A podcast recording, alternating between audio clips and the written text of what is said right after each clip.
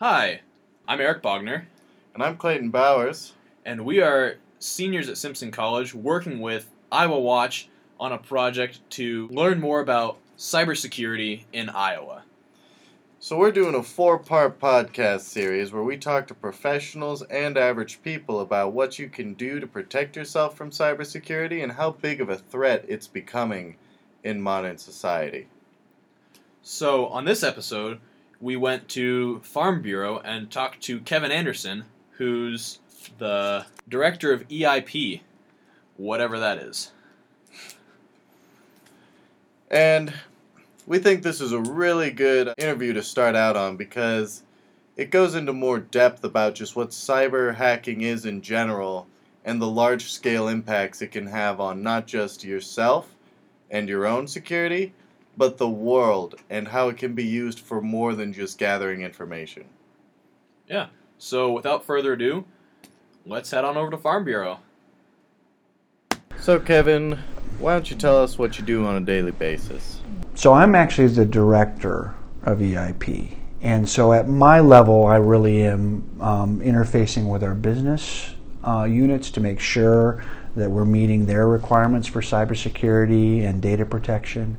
I also work very um, closely with our audit uh, arm of our, our department as well, due to the fact that um, because we are a publicly traded company, we fall under SOX-MAR, which means that um, every year we have an annual audit that's done by an external auditor.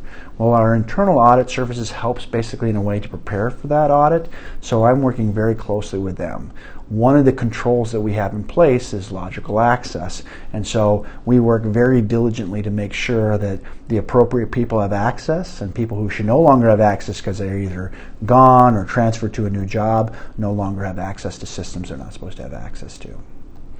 I do a lot of it at a director level is really a decision maker because most of my teams have been delegated with the responsibility to do the day-to-day work. Usually they come to me only when there's a problem and they just need a what should we do? What's the answer? So, how do you guys protect the identities of your clients? Well, so first of all, um, when we start talking about PII or personally identifiable information, um, we have certain systems where that information is stored as systems of record. We control access by our employees um, so that only individuals who need to have access have access. We also make sure, you know, a lot of our applications are homegrown or home developed, and so we make sure that our developers have access to test systems, but not to production systems. Um, we also work very closely with you know sometimes we're gaining information from external partners and also sometimes providing information to external partners. All that is is heavily contracted so that we make sure that we have safeguards in place with those vendors so that they protect the data as well um, but those are kinds of things we have to look at as well as the safety precautions of other organizations. Um, and, and on the flip side, that's the same way with us. You know, the Wellmarks and others basically are looking to us to make sure that we have proper security controls in place to protect data that they potentially would be sharing with us. So, since you mentioned that you take people off of the system, have you ever encountered a scenario where an individual has tried to obtain information that they shouldn't have been getting access to? Well, if you're talking about an internal threat, I mean, that's always a concern. I mean, one of the big concerns is that there's lots of websites out there that hackers are basically trying to get past those internal or those external controls. I mean, that's our, our first line of defense is our perimeter. If you can get inside of that perimeter by having an insider, or an employee, that's a way to bypass a lot of the controls that are in place, but not all. Um, but they're willing to pay employees large sums of money to basically hack from the inside. And so it's always a concern, it's always a threat. I will tell you that we have advanced capabilities in place to watch the traffic that's going on even internally. There are certain key credentials, domain admins, things of that nature that we control as well, so that even if a person would get in, they would limit the amount of access they have. And plus, we also watch for what's called exfiltration. That means people trying to take data from inside. You know, if you're talking about our customers, you're talking about thousands and thousands of customer records that we have. Well, to try and make that usable by a hacker, they need to get that data from out, inside of our company outside. That's called exfiltration. So we watch to make sure that we're not seeing um, signs that somebody is trying to mass upload files or do those kinds of things from behind our firewall as well. But those are, I mean, it's a legitimate concern that you have employees that, for whatever reason, um, have been financially incentivized to basically do bad things, and and we just have to take that in consideration. I mean, it's it's no different than the controls that we try and have in place in case that hacker would happen to find a vulnerability in our systems and come from the outside inside. So is buying people from the inside of companies the new trend on how to get information? To be honest, right now, most of the hacking that's going on is really large scale programs and robots hitting. We have over 2.1 million intrusion attempts every month. And those are people just basically doing IP scans or things like that, just trying to see is there a vulnerability out there. Um, and so our firewalls and intrusion protection systems catch those things and prevent those individuals from coming in. Um, what really, and, and, and most companies now, especially of our level, but even smaller companies are having to add these kinds of precautions in there to protect themselves. I mean, the days of just being able to have a simple firewall that you get from MediaCom and thinking that's good enough for business is probably over because of the chance that, you know, that's it. You can think yourself that, oh, well, we're small enough, no one would ever notice us. Mm-hmm. But what they're doing is they're scanning IP addresses. So if they find a vulnerability, they'll then make the determination whether it's worth their time to try and hack you based off of potentially what kind of money they can make off of hacking you in the first place. I'll be honest, the biggest thing that we have challenges with really is is our employees. And it's not because they're not good and not because they're trying to do the right thing the hackers have become extremely sophisticated in the malware and the phishing campaigns that they do. They, they crawl social media. They look for information about your CFO or CEO on corporate websites. And then they try and target in, emails to various members of um, the organization to try and either convince them to go on, click on a link, um, sometimes those links go to authentication pages that look exactly like Office 365 or, or, or, Gmail or something like that, but it's not. Instead, they're just capturing your credentials. Or it can be situations where when you click on the link, you're getting a malware pulled down or something like that that basically allows them as a point of entry into your domain. Um, the other thing that's a big thing right now with the FBI will tell you is that there's also extortion that happens around ransomware, where you get something loaded onto your PC and it pops up and says, hey, you need to call this help desk number. It's not our help desk. It's somebody else who basically then tries to get remote control to their PC, run um, CryptoLocker or one of the other kinds of uh, um, software that's out there that basically encrypts your, your software, and then they basically say, well, you'll need to pay us $1,000 if you want to get that PC back. That's one of the things that they do. Another thing that's very common is the trying to get individuals, whether it's HR, trying to give out information, you know, having something coming from your CEO saying, hey, I need all the social security numbers of all the employees. Or it'll be going to your finance department and say, hey, I'm in Africa, I need you to send me a check for $150,000 or whatever it happens, wire transfer to this number. We've seen a lot of those kinds of attacks. Luckily, um, we have trained uh, appropriate staff members to see those kinds of things, and so luckily to the state, we have not fallen prey to any one of those. But this is FBI basically says this is a multi-million dollar uh, challenge that we have, not our company, but nationwide with people unfortunately sending money off to these hackers who are basically playing like they're a member of, of that company. When it comes to firewalls and stuff, do you guys create your own in house or will you hire an outside source to make you a firewall? So we have expertise to basically set up and architect the rules. Mm-hmm. But because these attacks are happening so frequently and at all times of the day and night, we have a managed solution where the firewalls are all in, basically in our building, mm-hmm. protecting our computers, but all the logs are being shipped off to an external third party for them to basically run uh, what's called a SOC or a Security Operations Center. They look at those alerts and they make the first initial determination whether or not something needs to be done. Sometimes it's simple as, hey, we're seeing a lot of activity coming from this IP address. It's in Uzbekistan. We would suggest that you block that IP address or even potentially block that country code if you don't do any legitimate business with that country. And so those are the kinds of things that we sometimes get, and that can be in the middle of the night. And so we do have staff that are on call here that would then change those rule sets to make that happen. So, how much would you say organizations spend on cybersecurity? Well, that's one of the things, and I wish what I'd recommend is one of the things you can do is you can go out and look at. There's lots of statistics that are out online about right now. Um, Gartner and others basically provide some of this as well. That's around industry wide. I know that there's been a, I think it's like a, a 30% increase in security spending in just the last two years because of it. Really is all from Target. So when Target got hacked, and um, you know, it wasn't even Target Systems initially that was compromised. It was a, I think it was like an HVAC company that basically there was a partner of theirs had a account into some back end server, and the hackers basically hacked them first, then used that account to get into Target, and eventually worked their way over months to those point of sale devices, which is where they capture the credit card information. Well, Target knew about that and bungled the response to their customers, and out of that their CEO and CIO both got fired. Well, whenever you fire individuals at that level of an organization, every other company takes notice of that and goes, okay, let's make sure that's not us. And so there has been a large investment, and we're no different. We had systems that were eh, five to eight years old that really needed to be modernized, and we made some significant investments over the last couple years to do that, to modernize both our edge security and also our identity and access management system that, that does control the access to the various systems that we have. Wow, so it's all due to Target then.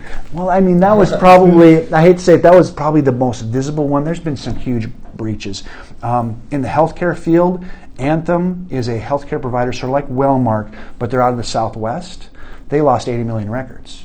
So, I mean, there's been some high profile cases that have driven companies. And again, back to that whole SOX-MAR, you know, we have a commitment to our stockholders that, you know, we're going to ensure the value of Farm Bureau as a brand and uh, of our stock. And there are a number of times when you'll see one of these hits happen and the stock basically tanks. Well, your stockholders are then losing millions of dollars when that happens. And then they start doing lawsuits against why did you not have the appropriate controls in place? Why did you not do these kinds of things?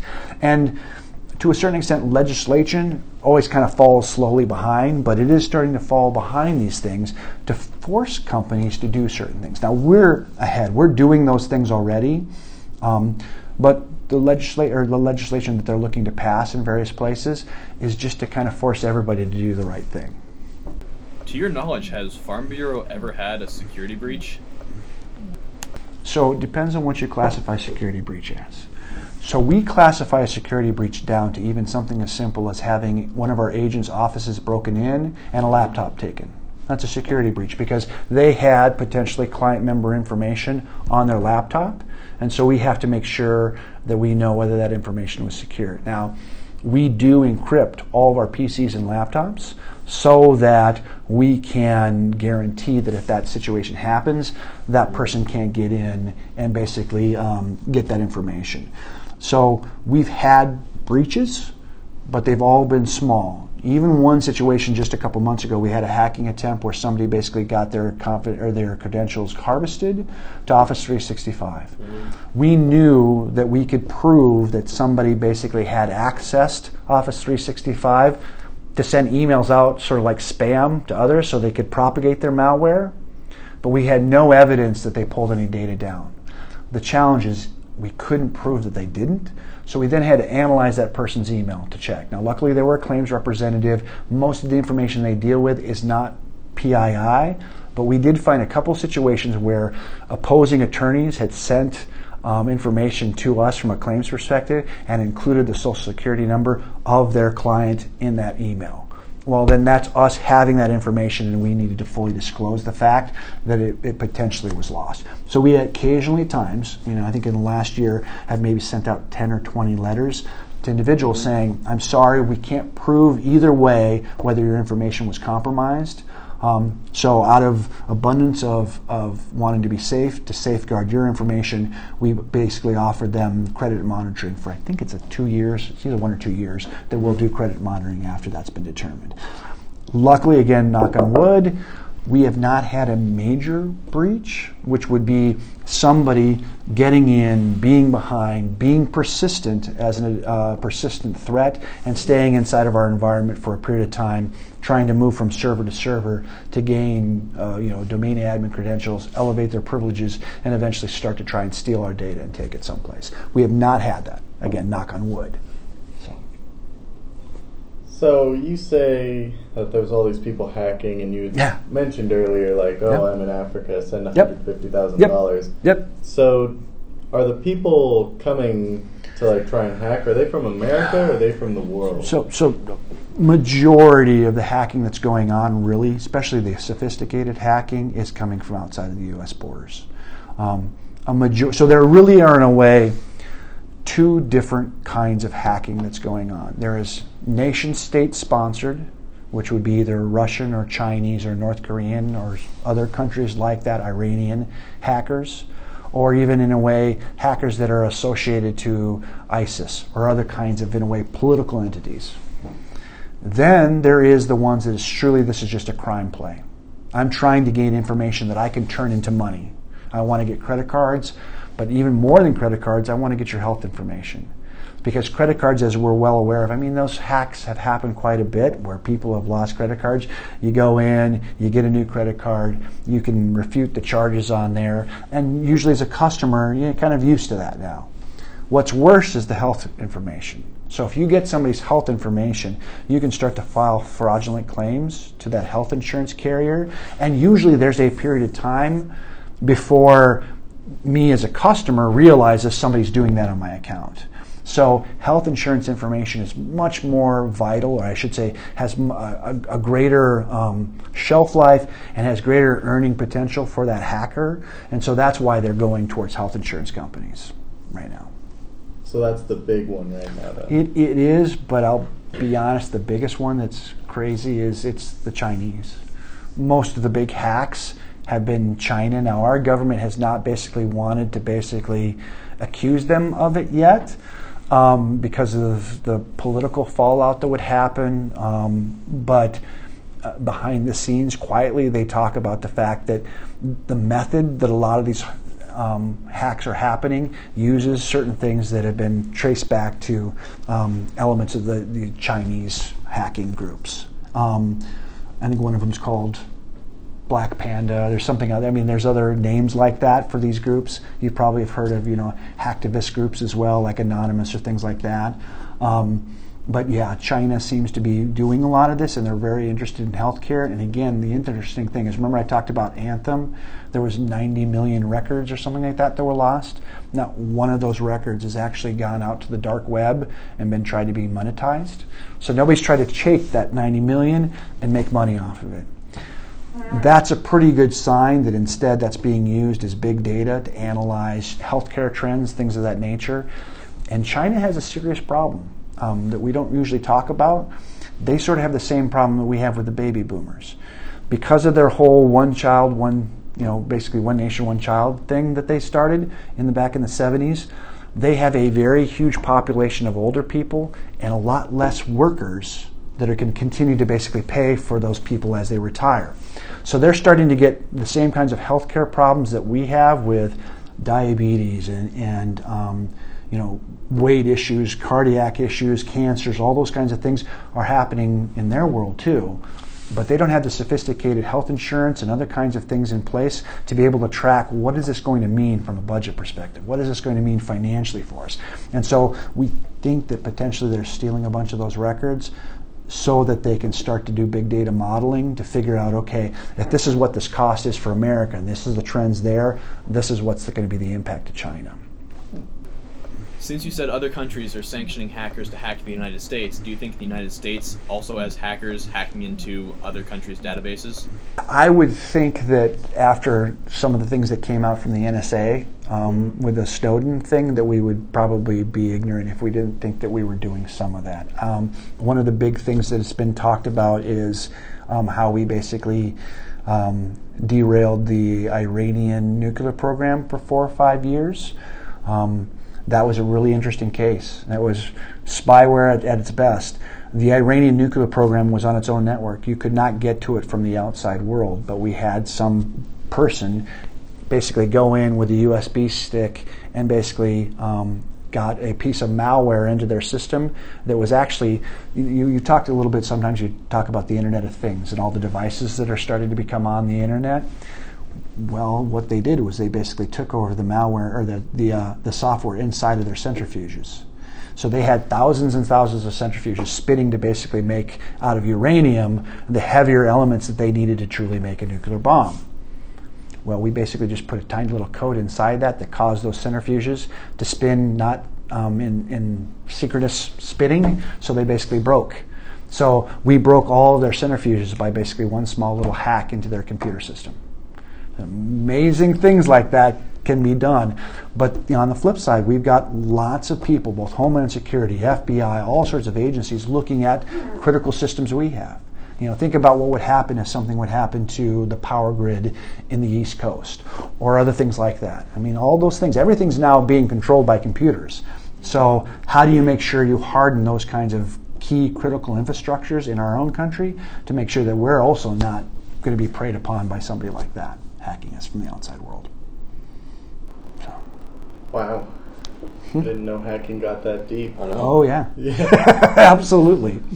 Um, you know, and I'm assuming we probably are doing some of those things. I, think one of the things that um, we happen to be very lucky, and we have one of my members of staff is also a member of the, the Air National Guard, and he's in a special unit here in Des Moines. You know, in Des Moines, we changed our Air National Guard. We used to have the F 16s, and now we have um, some Predators that are the uh, remote control. Um, uh, devices and stuff like that, or drones, um, but we also have a cyber defense unit here and we have an employee who's actually a member of that cyber defense unit. And one of the things he's talked about is is that the next branch of the military? Do we eventually create sort of like a cyber army that's basically people going in to basically help protect us from external hackers and potentially us trying to hack other nations and doing things like that to protect our interests? Imagine an army that's uh, a bunch of computer guys sitting around their computers.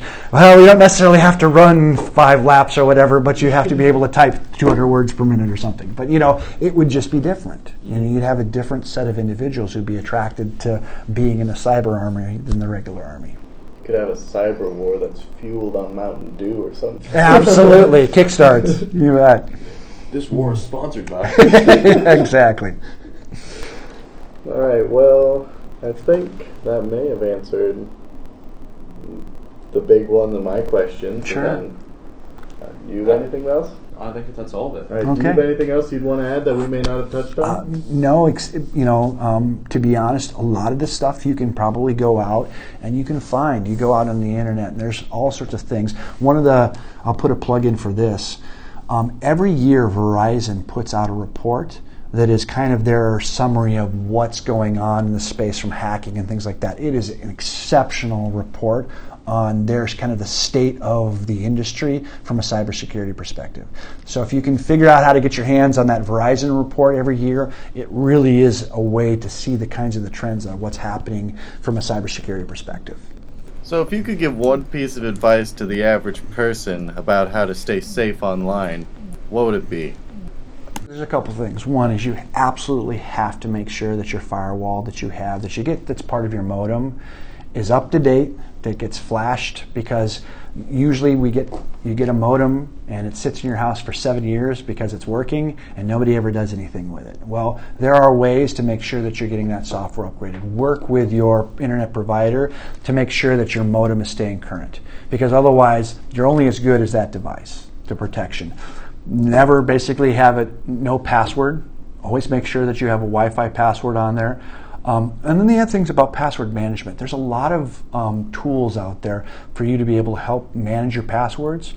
But having the same password for your banking account and your Apple ID and this or that is just basically setting yourself up. You know, Yahoo just announced not too long ago that they had some 90 million accounts also that basically got compromised. Well, if you're using the exact same password as that Yahoo, think about it this way.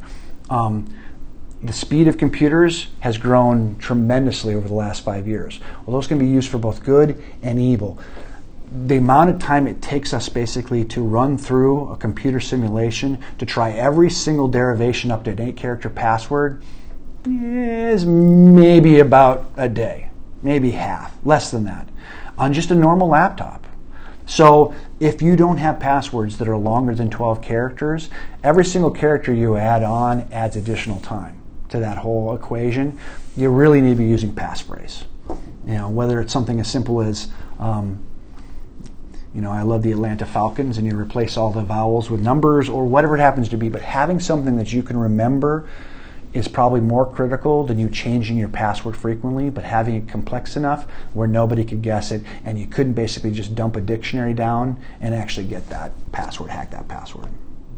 You know, I think one of the more surprising facts there is that 90 million people still use Yahoo.